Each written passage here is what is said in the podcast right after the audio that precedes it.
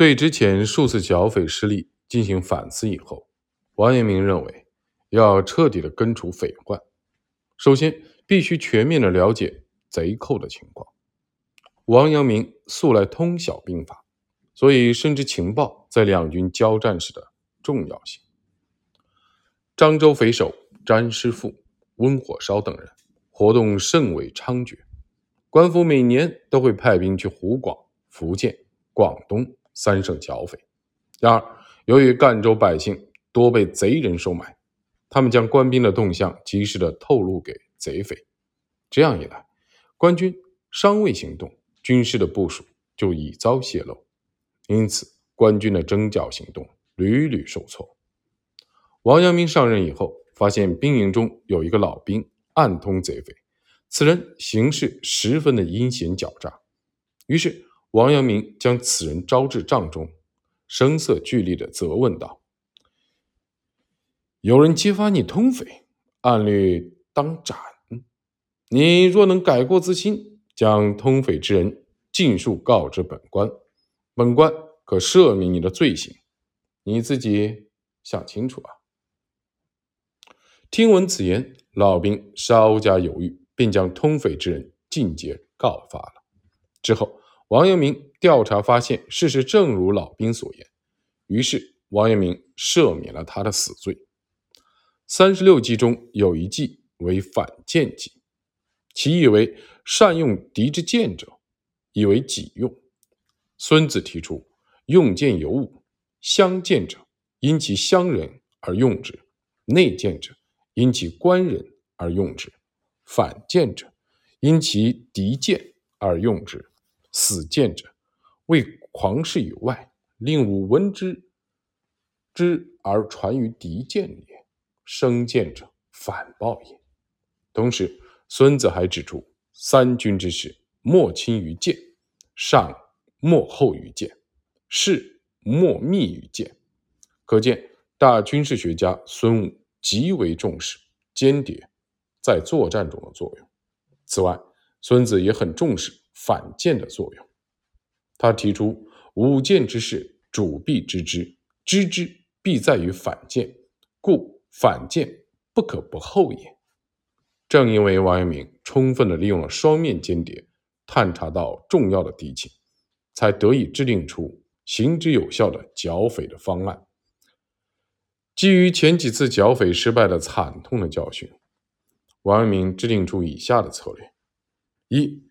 为彻底的消除狼打土军之危害，应创建自己的精悍军队，以剿匪戡乱。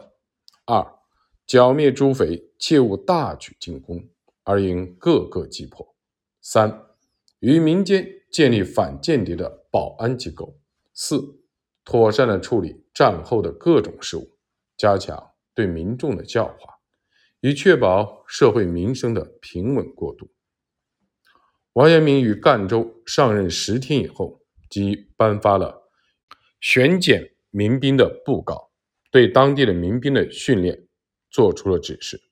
在布告里，王阳明首先对南赣地区的治安现状进行了分析：是以每遇盗贼猖獗，则复会奏请兵，而非调土军，即遣狼打，往返之际。折以经年，糜费所需，动于数万。乃至急兵举事，即以魑魅潜行，曾无可剿之贼，稍似班师旋旅，则有蜀胡巨党，复皆不轨之群。良由素不练兵，以人成事，是以积以履师，备御一尺。征发无救乎？疮痍，功溃是增其荼毒，群盗袭之其然，于肆无惮，百姓未莫可视，竟亦从非。夫事缓则作纵乌合，事急乃动调狼兵，一皆苟且之谋，此岂可长之策？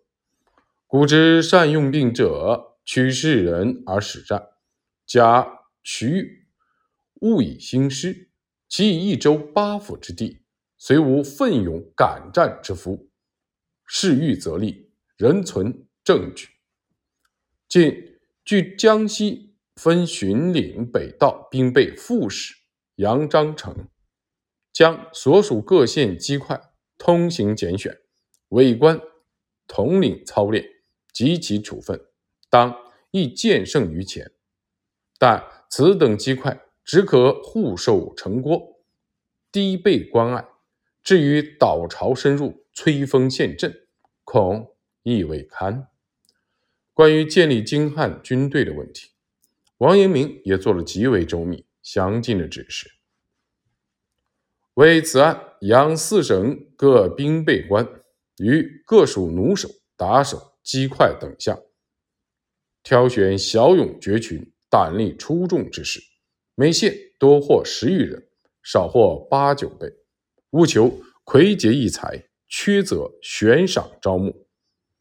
大约。江西、福建二兵备各以五六百名为帅，广东、湖广二兵备各以四五百名为帅。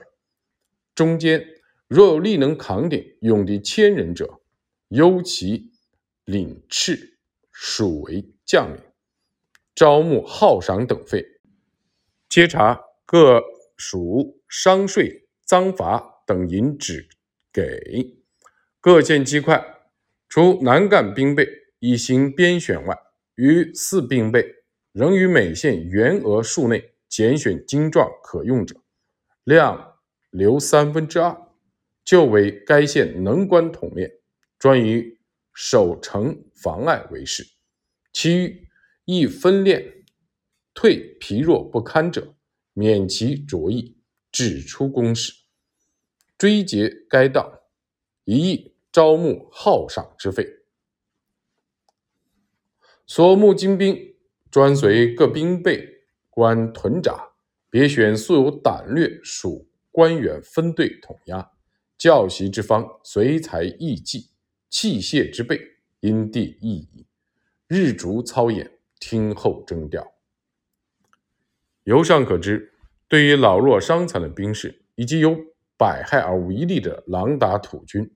王阳明坚决不用，他亲自指挥四省诸县加紧训练精兵，以备剿匪之用。《孙子兵法》有云：“知己知彼，百战不殆。”王阳明认为，之前数次剿匪之所以失败，就是因为指挥官既不知己，又不知彼。因此，王阳明尚未到任之时，就力求做到知己知彼。由此，他制定出一系列行之有效的民兵训练的方案，以及十家排法，使官军处于比较有利的境地。《孙子兵法》曰：“先为之不可胜，以待敌之可胜。”也就是说，首先要做到不被敌人战胜，然后等待敌人可以被我方战胜的机会。王阳明之举正合此道。另外，王阳明还在。选简民兵中阐述了极端形势下应采取的战术，即奇袭作战。他提出资装速具，预警即发，声东击西，举动游移。该战术是基于孙子的“近而视之远，远而视之近，出其不意，攻其不备”的说法。所谓声东击西，则来源于六韬之策。如前所述。王阳明在青年时代就熟读了各种的兵法，正因如此，他才能在数次的戡乱中建立旷世的奇功。该布告的末尾内容尤为重要，因为他揭示出了王阳明此次戡乱的主要的指导思想。其中写道：“如此，则各县屯戍之兵，既可以护防守节。”而兵备募招之事，又可以应变出奇；盗贼见之所畏而革新，凭良意有所恃而无恐。然后生罪之以克阵，辅随之人可施，耳道之方，思为其要。王阳明上任以后，除进行拣选民兵以外，还推出了十家排法，目的就是彻底的清除暗藏于官军中的敌方暗探。因为王阳明发现当地的贼匪经常任意的出入乡间村镇，打听官军的动向，而百姓则为他通风报信。因此，他希望通过十家牌法来消除上述的隐患，以实现维护社会治安、稳定百姓生活、端正社会风气的目的。正德十二年正月，王阳明颁布公文，十家牌法告谕各府父老子弟。该法令面向的是各州府村镇百姓。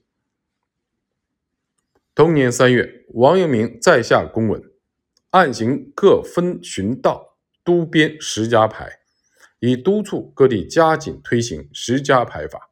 此后，王阳明又多次下达公文，以便让十家牌法得到最大限度的实施。如正德十三年颁布的《养南安》。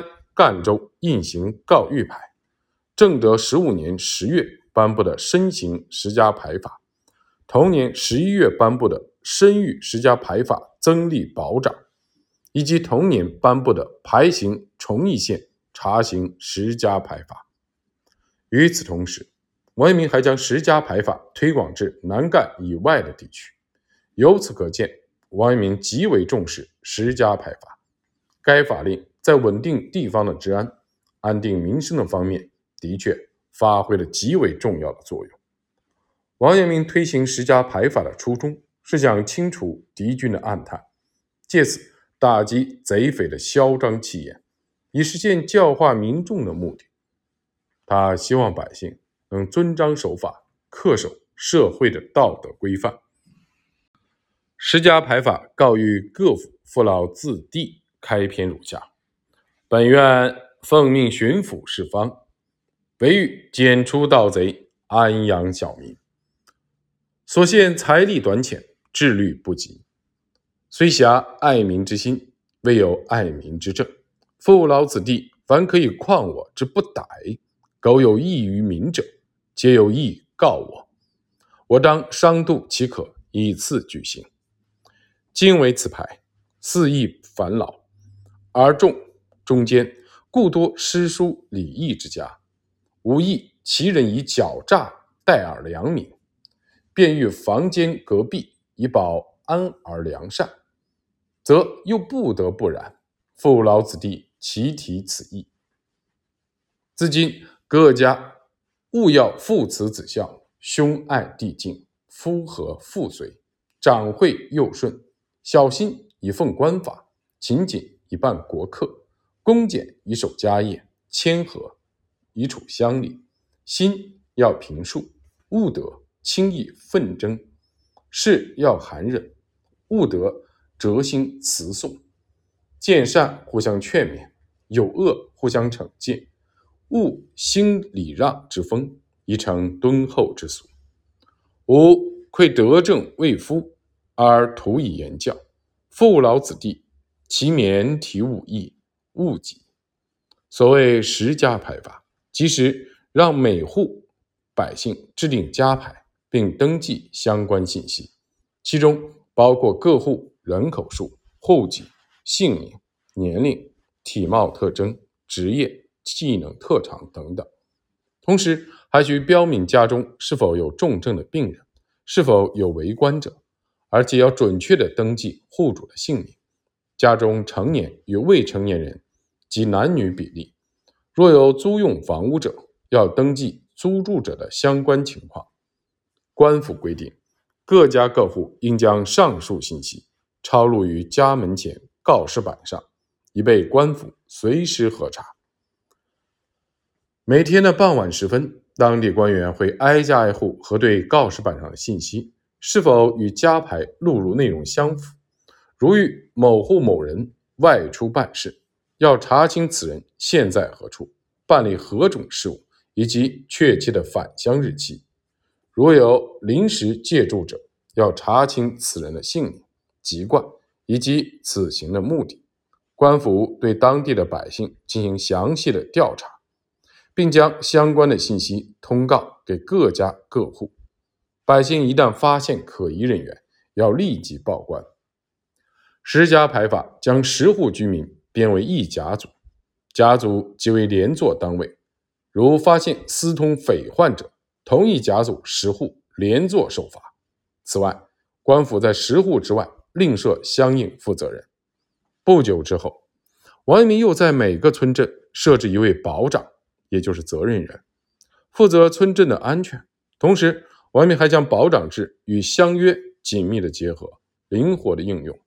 自推行十家排法之后，王阳明声威大振，各地的官员根据本地的情况活学活用，使得十家排法的内容更为充实和完善。十家排法出现于宋代。是王安石变法中的一项内容。至南宋时，此法令已经废除。明朝中期，王阳明重新启用十家排法，并使之发挥出更为重要的作用。尤为值得一提的是，王阳明在推行十家排法的同时，也通过推行乡约，提高百姓的道德水平。这也充分的印证了王阳明的爱民之情。先秦时期曾出现过灵宝制，对于治安相对稳定的地区而言，此制度显得过于严苛。王阳明之所以将十家排法与相约并举，就是为了消除这样的弊端。据东正堂记载，明朝哲学家李治曾对王阳明十家排法做过如下的评价：今人若推行十家排法，不利于稳定民生。先生推行此法，则利于富国强兵。